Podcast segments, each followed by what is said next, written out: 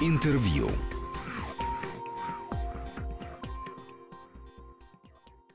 Здравствуйте, уважаемые слушатели. В День дипломатического работника мы решили поговорить о прошлом, настоящем, будущем, что очень важно э, нашей дипломатии. И для этого, мне кажется, выбрали самое правильное место и правильного человека в этом смысле. Сегодня э, мы беседуем с ректором Дипломатической академии Министерства иностранных дел России Евгений Петрович Бажанов. Евгений Петрович, спасибо, что согласились с нами поговорить. Спасибо, что вы меня пригласили. Для меня большая честь. Ваше радио – это лучшее радио в нашей стране. Спасибо большое. Прежде вот э, чем мы э, начнем э, говорить, собственно, и о дипломатической академии, я хотел бы вот немножко истории, почему вот так получилось, что я сегодня здесь. Абсолютно случайно мне в руки попала книга «Светлый мир Натальи Бажановой. Посмотрела, как раз была задача сделать программу в День дипломатического работника. Я прочел преамбулу в этом первом томе и решил, что вот я сделаю все, чтобы в этот день поговорить именно с вами. Я буду всегда возвращаться к этой книге и к вашей вот этой вступительной статье, потому что там очень много интересного и очень поучительного увидел. Прежде всего, мне, знаете, хотелось бы задать вопрос относительно вот современного состояния дипломатии вообще. Потому что очень много приходится слышать сейчас э, и от э, людей, которые работают в Министерстве Министерстве иностранных дел российском, да и вообще и от журналистов, которые работают за границей, что времена очень сильно изменились, и дипломатия очень сильно изменилась. И вот современный период — это не самый лучший период для дипломатии. Это так, с вашей точки зрения? Э, нет, не так. Знаете, вот э, есть такой господин Киссинджер, всем известный, да, один из самых выдающихся американских дипломатов, политических деятелей, известный ученый. Вот он в своей книге написал, что э, дипломатия свою роль сыграла. Прошлом посол направлялся за рубеж и вел самостоятельную игру. Связь с центром была такая спорадическая, поэтому он был фигурой. А сейчас э, послы превратились в полуофициантов и полупочтальонов. Они берут послание от своего руководителя, отдают другому и э, обслуживают делегации. На самом деле это, конечно, абсолютно все не так. Когда в мире растет напряженность, она растет, дипломатия становится главным инструментом не допустить войну. И я даже э, называю профессию дипломата вот в такие периоды более важной с точки зрения гуманитарных соображений, чем доктор, потому что они должны все человечество спасти от катастрофы. Да? Потому что любой конфликт, даже самый мелкий, как мы с вами понимаем, может вырасти в глобальную катастрофу. Взять корейскую ядерную проблему, да, маленькая страна вроде, и из-за этого может начаться конфликт глобальный. Поэтому роль очень велика. В Японии вышла недавно книга э, автора одного, который назвал эту книгу «Неправильная история российско-японских отношений». И он мне пишет, что вот э, Считается, что за последние два века Россия очень много достигла э, в геополитике, э, в укреплении своих геополитических и расширении этих позиций, а благодаря своей военной силе и экономике. Я с этим не согласен, пишет этот японский автор, это знаменитый профессор. Главное орудие России – это дипломатия. И вот она остается этим главным орудием. И, безусловно, я говорю, когда столько конфликтов, когда такой хаос, и ситуация во многом гораздо сложнее, чем в 20 веке была, когда мир был разделен на две системы, два лидера, двуполюсный мир, две идеологии, паритет признание этого паритета э, и Америкой, и нами, двумя лидерами, блоковая дисциплина и так далее, и так далее. Сейчас все это рассыпалось на десятки центров силы, причем не только государства, не государственные образования, религиозные течения, общественные организации, и все претендуют на собственную роль, на, имеют собственные позиции, и при этом Америка пытается всех загнать в однополисный мир, которым бы она руководила. Это еще больше обостряет ситуацию, и поэтому роль дипломатов, это знаете, как когда нет больных, то врачу делать нечего а когда полно больных, нельзя говорить, что роль доктора падает, она, наоборот, усиливается. Вот то, что сейчас происходит, на мой взгляд. Соглашусь с вами. Это даже видно потому, как нас пытаются лишить да, инструментов вот, важных, в том числе дипломатических. Ведь то, что происходит вокруг нашего посла, посольства, допустим, в тех же Соединенных Штатах Америки сейчас, удивительная ситуация. Человек, который должен как раз и транслировать, да, и канал этот налаживать взаимоотношения, с ним отказываются встречать там, с послом, например, нашим в Соединенных Штатах Америки, отказываются встречаться политические деятели, бизнесмены и так далее. Но ведь это уникальная ситуация или нет? Или такое было уже? Вы же работали, в том числе и в Соединенных Штатах Америки. Это было у американцев всегда, вот этот претензии на гегемонизм, да? На то, что, что им положено, другим не положено, и они могут и судьей быть, и шерифом быть во всем мире, и правительством всего мира в итоге. Это было и раньше. Но когда закончилась Вторая мировая война, американцы решили, они должны руководить миром, потому что Европа вся, как они говорили, в моральном коллапсе, диктаторы там у власти э, были, захватили всю Европу от э, Советского Союза там, до Испании. Поэтому мы лидеры. Ну, помешал Советский Союз. Когда Советского Союза не стало, да еще мы заявили о том, что мы движемся к модели, которую американцы считают своей, политическая демократия и рыночная экономика, они решили, они будут лидировать. Но, повторяю, даже когда еще Советский Союз был, это, безусловно, присутствовало. Вот я могу много примеров приводить, но два приведу такие, я запомнил. В свое время э, цены на кофе подскочили, потому что был плохой урожай в Бразилии. Вот американцы все, и простые, и сенаторы, и люди, работающие в правительстве, совершенно серьезно заявляли, что надо чуть ли не войска послать в Бразилию. Что за безобразие, надо их заставить увеличить урожай. Это вот даже в беседах с нами, на полном серьезе. Или вот идет беседа, наша делегация с американской делегацией, и американцы говорят, почему вы, вот, вы там посмели где-то там военную базу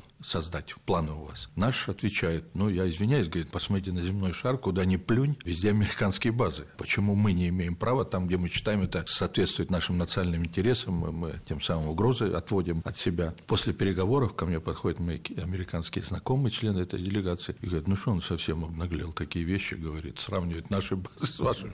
Массу можно приводить примеров. Я не хочу сказать, что у других отсутствуют эти замашки, непонимания интересов других стран, они присутствуют. Может быть, и у нас в чем-то где-то присутствует, но в США это, безусловно, было очень выпукло видно. А сейчас, когда вот развалился Советский Союз, и мы стали строить новую модель, да еще на первых порах мы просили американской помощи на всех направлениях, то, естественно, они считают, что вот они имеют права, а другие нет. И в том числе это. Вот они как внутри государства. Кто-то себя неправильно ведет, надо его наказать. Объявить там персона нон-грата или посадить в тюрьму, или указать. Вот э, отношение такое к иностранным, в том числе дипломатам. И вот я еще раз э, хочу э, вернуться к советским временам. Я помню, собрался консульский корпус, я в Сан-Франциско работал, консулы всех стран и, значит, мы сидим, и вдруг консул напротив начинает возмущаться американ. Какие наглецы, какие они гадости о моей стране пишут, как они высокомерно себя ведут. Потом выясняется, что это консул Израиля, с которым мы тогда дипотношения даже не имели.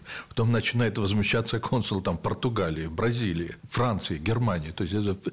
И всем казалось, что вот именно вокруг их страны вот все это сконцентрировалось, все это нахальство американцев и их зло. Вы уже упомянули о том, что работали в Сан-Франциско. Интересно, вот вы работали тогда и сейчас, да, разгар холодной войны. На ваш взгляд, все-таки тогда легче было работать дипломатом или сейчас? Или тогда и сейчас трудно? Я, ну, наверное, я обижу нынешних дипломатов, все скажу, что сейчас легче, но мне все-таки кажется, им труднее, чем э, нам. В каком смысле? Вот я уже сказал, что американцы иногда такое нахальство проявляли, в том числе в отношении нас. Но вместе с тем они нас боялись, во-первых, и во-вторых, на основе этого уважали и как э, большую военную силу, и как крупное влиятельное государство. Вот приведу пример. Я недавно встретил одного э, русского, который тогда рос мальчиком был, когда мы работали в Сан-Франциско. Э, его семья содержала книжный магазин «Знания» русских. Спрашиваю его, как сейчас живется русским в США. Он говорит, знаете, когда вы работали, мы были римлянами, а сейчас мы итальянцы итальянцами тоже быть неплохо. Вот, а тогда, куда не придешь, прием, там французские дипломаты, итальянские, никто на них внимания обращает. Как только, а мне было всего 27 лет, вокруг все, президенты компании, журналисты, кто угодно. И все зовут в гости, все поехали ко мне на ранчо, поехали, эти, похвастаюсь, какой у меня дом. И это просто было вот на постоянной основе. Конечно, Вашингтон другой город и тогда был. Город чиновников, которым положено да, служить там, политическим интересам своей страны, с подозрением от относиться к советским и так далее и тому подобное. Но в Калифорнии это бросалось в глаза. В 90-х годах приезжаю я в генконсульство, в качестве гостей мы с супругой приезжаем, и мне генконсул говорит, ты не можешь э, посодействовать мне, чтобы в Стэнфордском университете я в каком-то классе там выступил. Я чуть, э, так сказать, не упал в обморок от таких слов, потому что в наши времена очередь стояла американских организаций, чтобы заполучить кого угодно из нашего консульства. Выступление генконсула – это вообще было событие. Там я говорю, всякие ротари-клубы, университеты, политические организации, калифорнийский там сенат и так далее. Все хотели, чтобы... И когда выступал представитель э, генконсульства, генеральный консул или кто-то еще из сотрудников, это, что называется, весь город собирался. Вот мы как-то с женой выступали в Orange County, это один из самых таких жестких районов в отношении Советского Союза, да и сейчас России, там отставные военные живут, там военные базы находятся и так далее. Это к югу от Лос-Анджелеса. Так вот, мы когда выступали, плакаты висели по всему городу. Значит, я был нарисован там, э, русских изображали, американец как американцев. Весь город собрался. Вот э, там огромный, это не зал даже, так сказать, под открытым небом, но я думаю, две тысячи человек уж там точно было.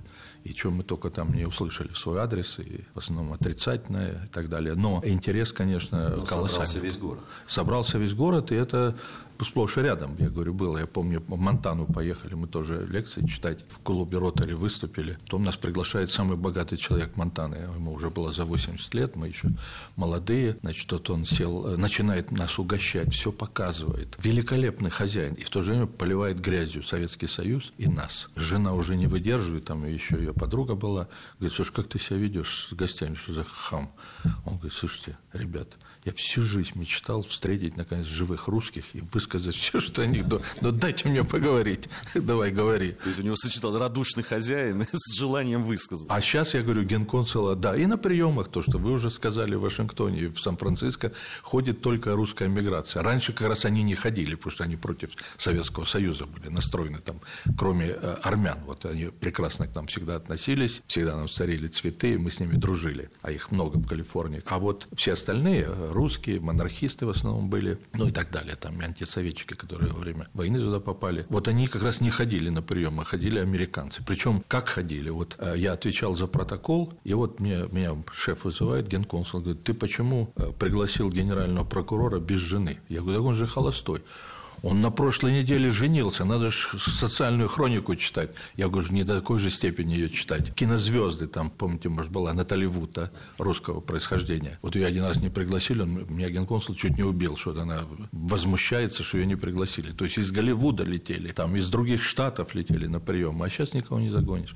Так что в этом смысле как мы это можно назвать, легче или труднее? Наверное, все-таки я бы сказал труднее, да, в том смысле, что э, ощущаешь себя в каком-то вакууме и видишь, как тебе относятся. Потому что там это отрицательное отношение э, к советской там, политике, мы соперники и так далее. Все это поведение, оно не только уравновешивало, как раз перевешивало. Казалось, что мы герои там. Вы сейчас действующий ректор дипломатической академии Министерства иностранных дел России. Вот на ваш взгляд, э, какие требования сейчас к образованию, да, будущих дипломатов. Я тоже возвращаюсь опять к книге. Не думаю, может быть, что все были так образованы, но э, там та же ваша супруга, которая, будучи, по-моему, студенткой, если я не ошибаюсь, уже преподавала корейский, корейский язык. Да, причем, когда ты смотришь, кому она преподавала, я там фамилии посмотрел, и Анатолий Васильевич Таркунов, которого я знаю, мы с ним в Общественной палате Московской области вместе трудимся. Послы наши, Карлов, наши послы Карлов, да, трагически погибшие. Ну, там действительно фамилии просто выше. Потом и научные работы, это сочетание дипломатической практической работы и э, написание очень важных, интересных э, научных трудов по дипломатии. Есть ли сейчас да, у нас вот потребность, а главное возможность иметь такой дипломатический корпус? Кстати, вот я возвращаюсь к тому, что вы сейчас сказали, там во втором томе «Воспоминания Светлый мир» Натальи Бажановой, там как раз воспоминания всех этих людей, как они учили корейский язык под руководством моей супруги Анатолия Васильевича, и вот э, Карлов там еще был жив, написал э, вот, потом наш, еще ряд наших послов. Конечно, сейчас э, есть очень сильные ребята, и у нас вообще очень сильная, я считаю, школа подготовки дипломатов, и не только я считаю, я это слышу каждый день от иностранных дипломатов, которые здесь работают, послов и других дипломатов. Э, многие завидуют нам, что у нас есть такая вот школа подготовки. Другие э, и завидуют, и пытаются копировать. Вот э, китайцы создавали академию, приехали к нам что называется, учиться. Ну, на самом деле, может, они считают, что они и, и так все знают, но тем не менее.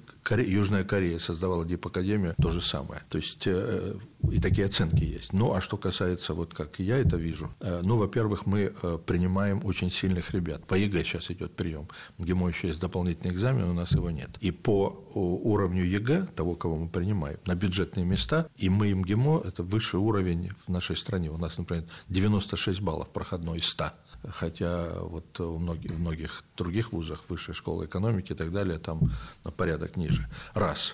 При этом одна треть поступивших в этом году – это золотые медалисты. Что не просто сильные, а что называется, суперсильные. Второе, э, у нас ребята учат как минимум два иностранных языка. Без двух иностранных языков сейчас МИД не берут. При этом одна треть магистрантов наших изучает три языка, а некоторые четыре и пять. Это что касается языков, а язык – это сказать, главное для дипломата. На, кстати, одного молодого человека мы принимали, я его спрашиваю, сколько ты иностранных языков знаешь. Он говорит, «Э, три. Я говорю, какие? Он говорит, английский, французский и итальянский. Я говорю, скажи что-нибудь по-итальянски. Он говорит, гутен так.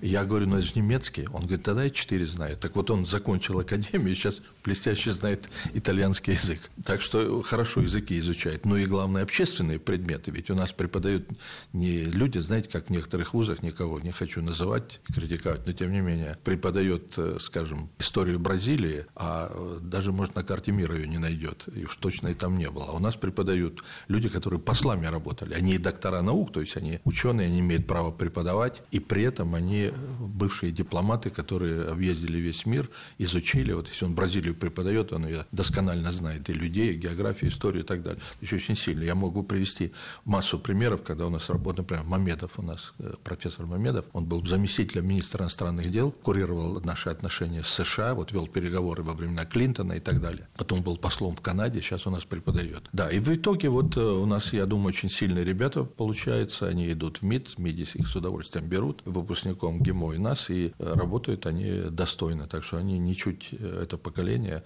я вообще не верю вот в то, что там одно поколение плохое, второе хорошее. Скажите, все-таки лучше, когда второе образование, да, вот дипломатической академии, или это зависит от индивидуальных способностей, качеств человека? Ну, я думаю, если мы какую-нибудь статистику попытаемся составить, то, безусловно, базовое образование дипломатическое это лучше. Да, тем более, что каждый российский дипломат обязан раз в три года приходить сюда на повышение квалификации и переподготовку. Так что, имея базовое, скажем, ГИМОВское или теперь наше образование, поступает в МИД, а потом раз в три года сюда э, приходит на дополнительное обучение. То есть вот это самое лучшее сочетание. Базовое образование плюс повышение квалификации. Мне кажется, что все довольны такой системой, и, повторяю, многие в других странах завидуют, что у нас эта система есть. Ну, судя по тому, как работает наше Министерство иностранных дел, я напомню, два министерства не имеют практически нареканий. Это Министерство обороны и Министерство иностранных дел. Э, Евгений Петрович Бажанов, ректор дипломатической академии МИД России. Совсем скоро мы продолжим. Интервью.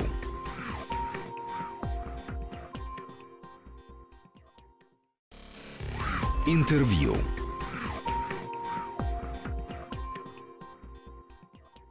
Мы продолжаем наш разговор с ректором дипломатической академии МИД России. Сегодня у нас в гостях Евгений Петрович Бажанов. Если честно, мы в гостях на самом деле сегодня э, в дипломатической академии.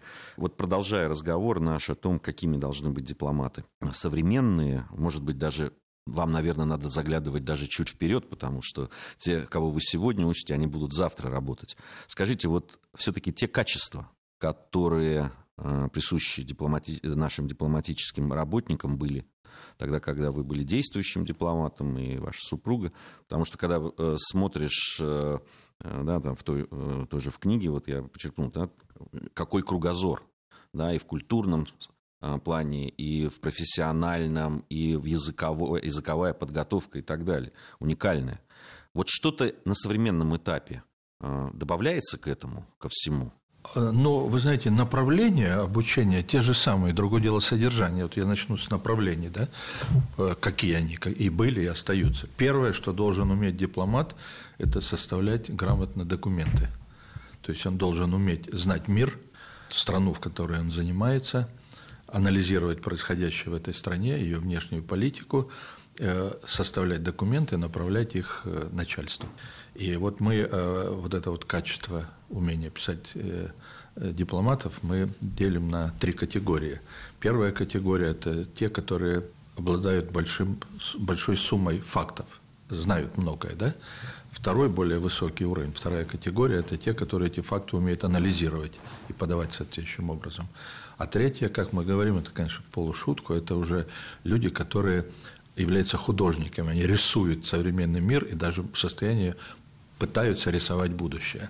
Вот когда человек достигнет такого уровня, он может продвигаться по э, дипломатической карьере. Самое важное для дипломата – уметь писать. Человек не умеет писать, очень редко ему удается сделать карьеру. Второе, что должен э, уметь дипломат, это выступать. В разных странах это делается по-разному. Где-то это очень важно, например, в Соединенных Штатах Америки, чтобы, так сказать, влиять на э, политиков, на общественное мнение. Но есть страны, где это э, совершенно другие условия, там редко приходится выступать. И по-другому в одних странах главное шутить. Вот, кстати, в, в той же Америке, если я помню, приезж... наши делегации приезжали, мне все американцы говорят, что они так серьезно говорят. Люди пришли на, пообедать, отдохнуть, им ну, хочется что-нибудь такое смешное услышать. А они там что-то такие цифры поводят, что-то доказывают. Это вот э, в США. Я бы мог много историй рассказать, просто времени нет. Или попытаться одну рассказать. Конечно, обязательно. У меня был приятель, он э, это холодную войну, работал в США. Его пригласили в Техас, в университет. А как раз в тот день в этом университете э, американский профессор презентовал свою книгу о Советском Союзе. И там она была очень э, враждебная Советскому Союзу. После того, как он ее презентовал, зал спросили студентов, вы за улучшение отношений с СССР или нет? 90% сказали против. И мой приятель переезжает в тот же день в Техас, в город Остин, а в аэропорту видит, висит объявление, а, что э, выборы будут шерифа, э, ну, рекламный щит. Он подошел в киоск и купил себе звезду шерифа и спрятал ее здесь, за ласком пиджака, входит в аудиторию, ту же самую аудиторию, и говорит, что, ребят, вы, наверное, думаете, я приехал пропагандой заниматься, там, агитировать вас за Советский Союз. Нет, я приехал баллотироваться в шерифы показывает. После, хохот, и после этого, что бы он ни говорил, все нравилось, и в конце спросили их, вы за улучшение отношений с СССР? Уже что-то 90% было за улучшение, 10% против. Это в США. В некоторых странах такого делать нельзя.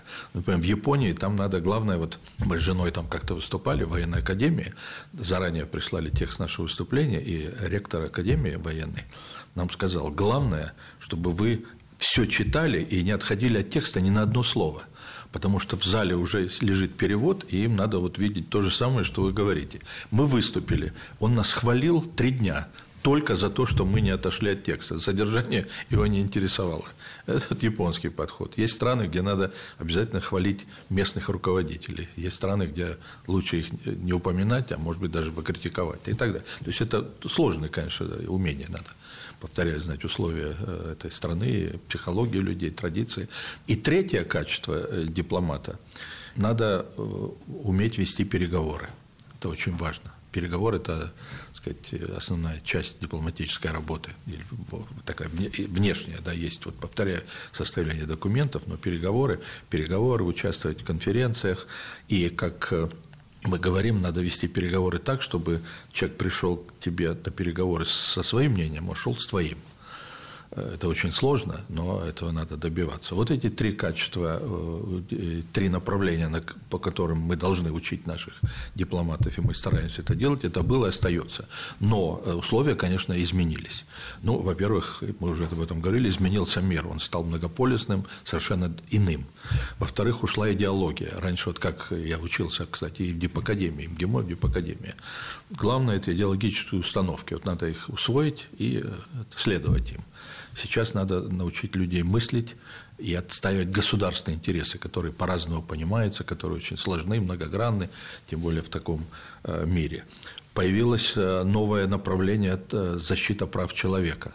Раньше как мы с вами помним, никто не считался с потерями и так далее. Вот есть задача, есть цель, она и выполнялась. Сейчас надо защищать интересы наших соотечественников. И это э, одно из важных направлений работы нашей, наших дипломатов.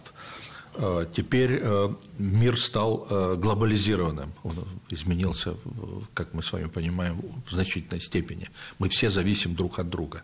Раньше, когда там в Америке падал доллар, мы все радовались, когда у нас не было урожая, в США очень все радовались, а сейчас все понимают, что у нас сокращается урожай, поднимаются цены в мире, что американцам не нравится и так далее. То есть мир стал другим, глобализированным. Ну и появились новые проблемы, типа терроризма, которого и близко не было. У нас, например, в США на, на первых порах вообще охраны не было. И когда мы ее требовали, американцы говорили, зачем она вам? Мы говорили, ну мы, вы в Ленинграде мы вас охраняем. Они говорят, ну вы от, от своих диссидентов нас охраняете. А у нас пусть идут к вам диссиденты, нам плевать. Насчитаю совершенно другие времена. Ну и, конечно, информационная революция, это здесь даже объяснять ничего не надо. Да, что здесь... было, что я помню, когда я, скажем, ну даже в США, до этого я был в Сингапуре на стажировке, я, а жена у меня оставалась в Москве, я два месяца спустя только узнавал, что у нее звонить по телефону нельзя было, связи не было. А письма шли один раз в месяц, иногда они приходили через два месяца, иногда терялись и так далее. Вся связь. А сейчас, смотрю, дипломат. Кстати, и родственников нельзя было приглашать. Жена, семья и все остальное. Я пытался пригласить, помню, свою маму в Сан-Франциско. Меня вызвали в кадры МИДа, говорят, что с ума сошел, что, что ты говоришь. А сейчас живут с, с родственниками, с папами, с мамами, как мы с вами знаем, разговаривают, даже видят друг друга каждый день другие условия. И в дипломатии, естественно. Ну, вот, кстати, о, о таких вот э, условиях жизни мы еще поговорим в третьей части. Э, вот то, что вы говорили о трех задачах, которые вы ставите. Я понимаю, как научить, э, да, дать образовательный уровень, знание языка, там, не знаю, политической географии, экономики, истории и так далее. А вот как научить анализировать, как научить э, да, вот этих психологическим каким-то вещам, да, искусству переговоров. Э, это есть такие методики? Безусловно. Вот э, раньше они тоже были, но сейчас это совсем по-другому. То есть, ну, э, во-первых, у нас очень развиты сейчас интерактивные формы обучения. То есть, не я читаю лекции, они все помалкивают, а я говорю, они говорят. Иногда даже не, не дают слова сказать преподавателю один, потому что они все все знают. Там, я, например, говорю, что Китай обогнал там, США, говорю, на, уже на 5 лет, мне говорят, он на 100 лет отстал там, и так далее. У каждого свое мнение, попробуй докажи. Значит, вот это э, умение разговаривать, спорить и так далее. А далее э, источники информации совершенно иные. У нас, когда мы учились в ГИМО, у нас э, не было никаких иностранных газет, и иностранный язык, скажем, английский, мы могли только в лигнофонном кабинете услышать или э, незаконно слушать, э, нелегально слушать голос Америки, который нельзя было слушать. Ну, на английском, может, и можно было, но на, э, трудно было поймать. Такие были условия.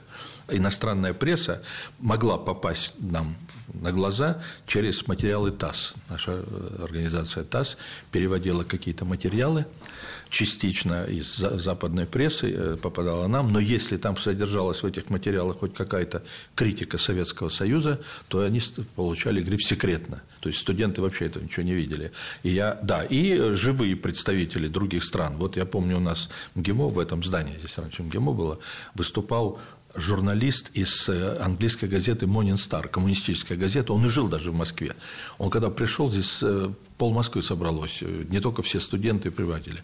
А сейчас у нас президенты других стран выступают, и не так просто студенту уговорить прийти, потому что выбор колоссальный, чуть ли не каждый день.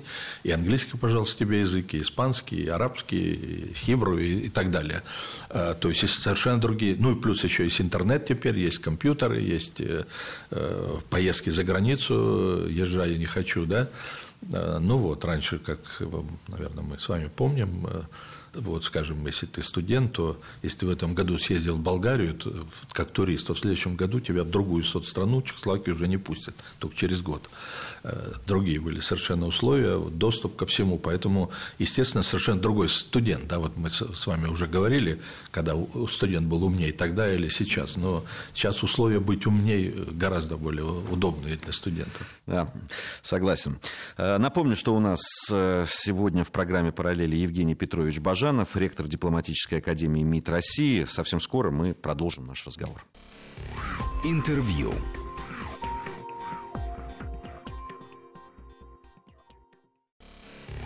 Интервью.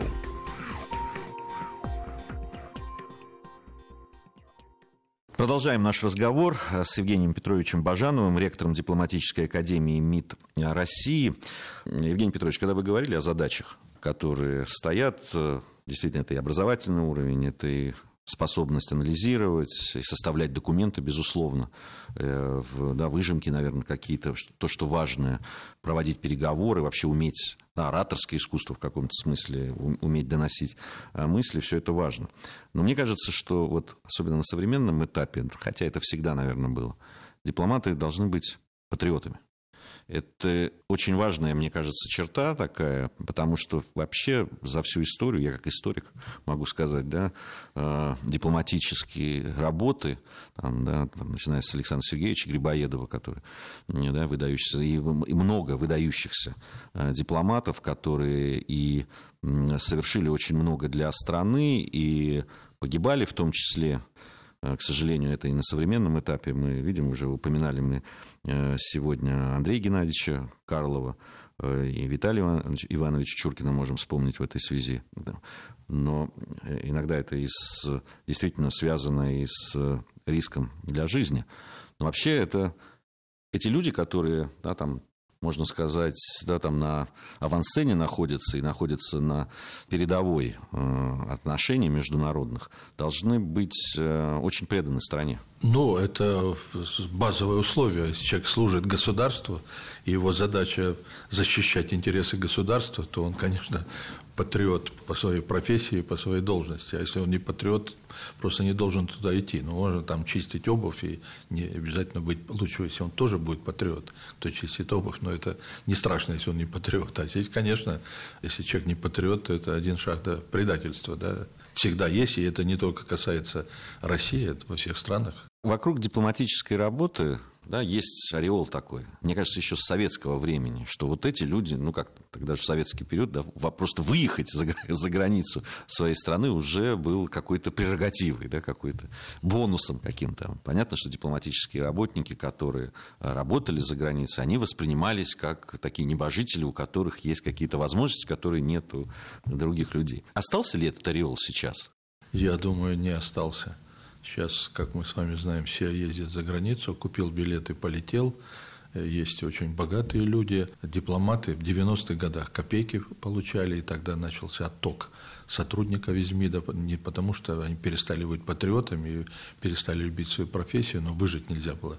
Зарплата вот у нас в Дипакадемии, например, зарплаты были где-то 30, эквивалент 30-40 долларов. Поэтому э, совсем упал престиж тогда этой профессии. Сейчас платят, конечно, больше и достойно платят, но то, что было в Советском Союзе, когда дипломат – это человек, во-первых, который много получает, во-вторых, получает в валюте, которая была запрещена внутри страны, и многим только, многие только мечтали ее иметь. В-третьих, он мог путешествовать за границу, это было для обычных людей в высшей степени сложно.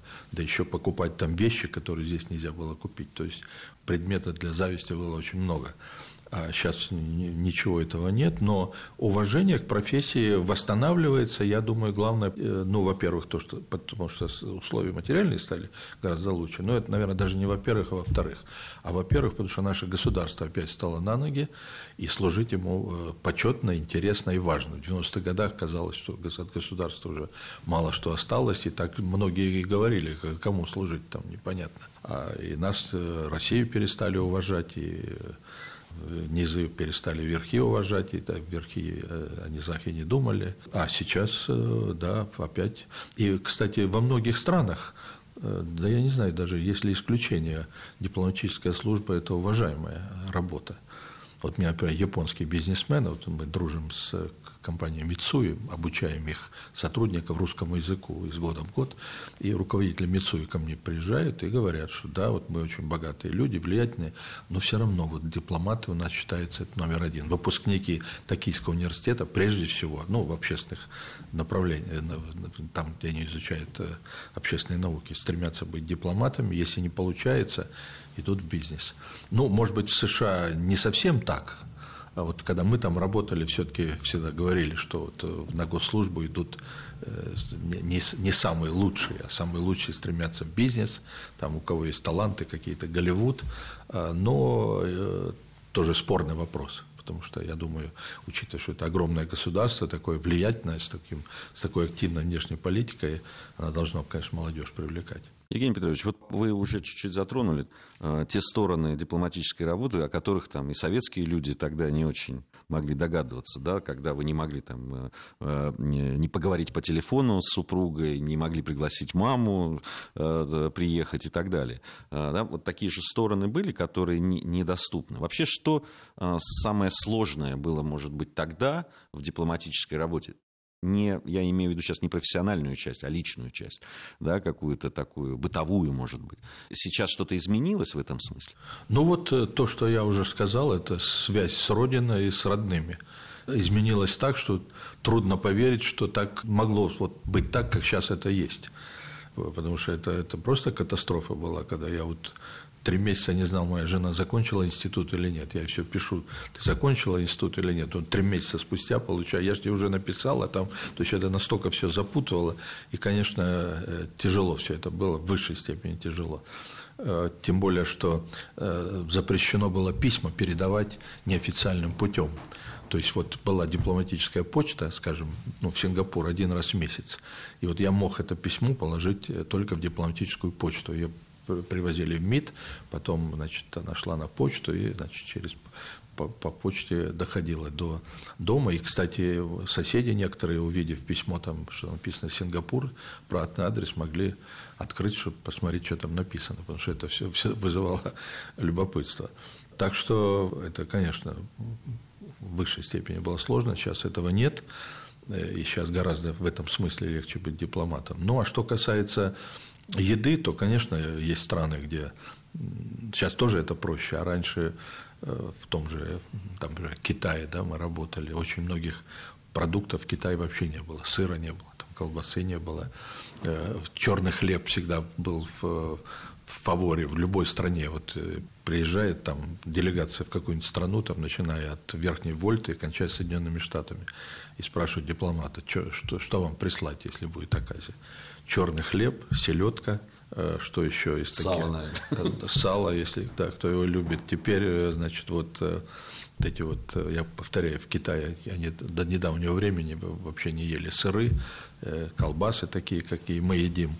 И мы всегда с удовольствием ждали, когда появятся возможности, делились там, мы получили, делимся с коллегами, вот такие вот. Ну и, конечно, трудность она была и остается в том, что посольство – это замкнутый коллектив, особенно если это маленькое посольство, да, все живут вместе, как в общей квартире. Ну, а в общей квартире, мы с вами знаем, возникают коллизии, ну, да, там человеческая совместимость. Да, плюс там все-таки, знаете, это нехорошо, конечно, но на самом деле так оно и есть. Есть дипломаты, а есть не дипломаты, технический состав. И должны друг друга люди уважать, но иногда возникают коллизии.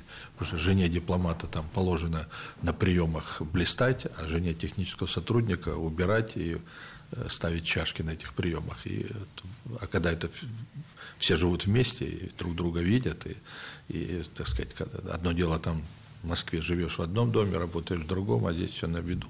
Там чем Валя лучше меня, почему я она выпивает, а я за нее стакан. Это, ну да, такая социальная. Да, это тоже возникает. Ну и плюс э, зависит еще, ведь еще сильнее, очень большое, большое значение имеет фактор экологии, климата, то есть ну, страны природных условий да, страны, в которых ты живешь. Есть страны, где 40 градусов, да, 12 месяцев, э, дикая влажность, насекомые, вот в том же Сингапуре, я помню, в 60-х годах, когда я попал, там летающие ящерицы, там какие-то звери по, по небу несутся у тебя в, в, в, этом, в общежитии. Мы, мы жили огромных размеров. Сейчас, может, этого ничего уже в Сингапуре нет, но, по крайней мере, э, вот это вот все, да, климатические условия, ну и потом окружение. И одно дело в, в стране работать, которая дружественно к тебе настроена, другое дело в враждебной атмосфере, когда в той, в той же Америке я говорил, что с одной стороны нас там уважали и боялись, а с другой стороны в любую секунду убить э, могли приходит к нам э, человек двухметрового роста, похожий на Фиделя Кастро, лидера кубинской революции, в форме, и говорит, здравствуйте, вот я дежурю, он ко мне приходит, у нас никакой охраны, повторяю, не было. Я командир партизанского отряда. Значит, э, у меня флот в Никарагуа, он уже движется к Сан-Франциско, и войска находятся в горах Сьерра-Невада, они будут атаковать Сан-Франциско с востока. Я говорю, что от нас надо? Э, марихуану травить американскую молодежь и динамит взрывать в эти. Ну и когда уличные бои пойдут немножко подсобить в уличных боях.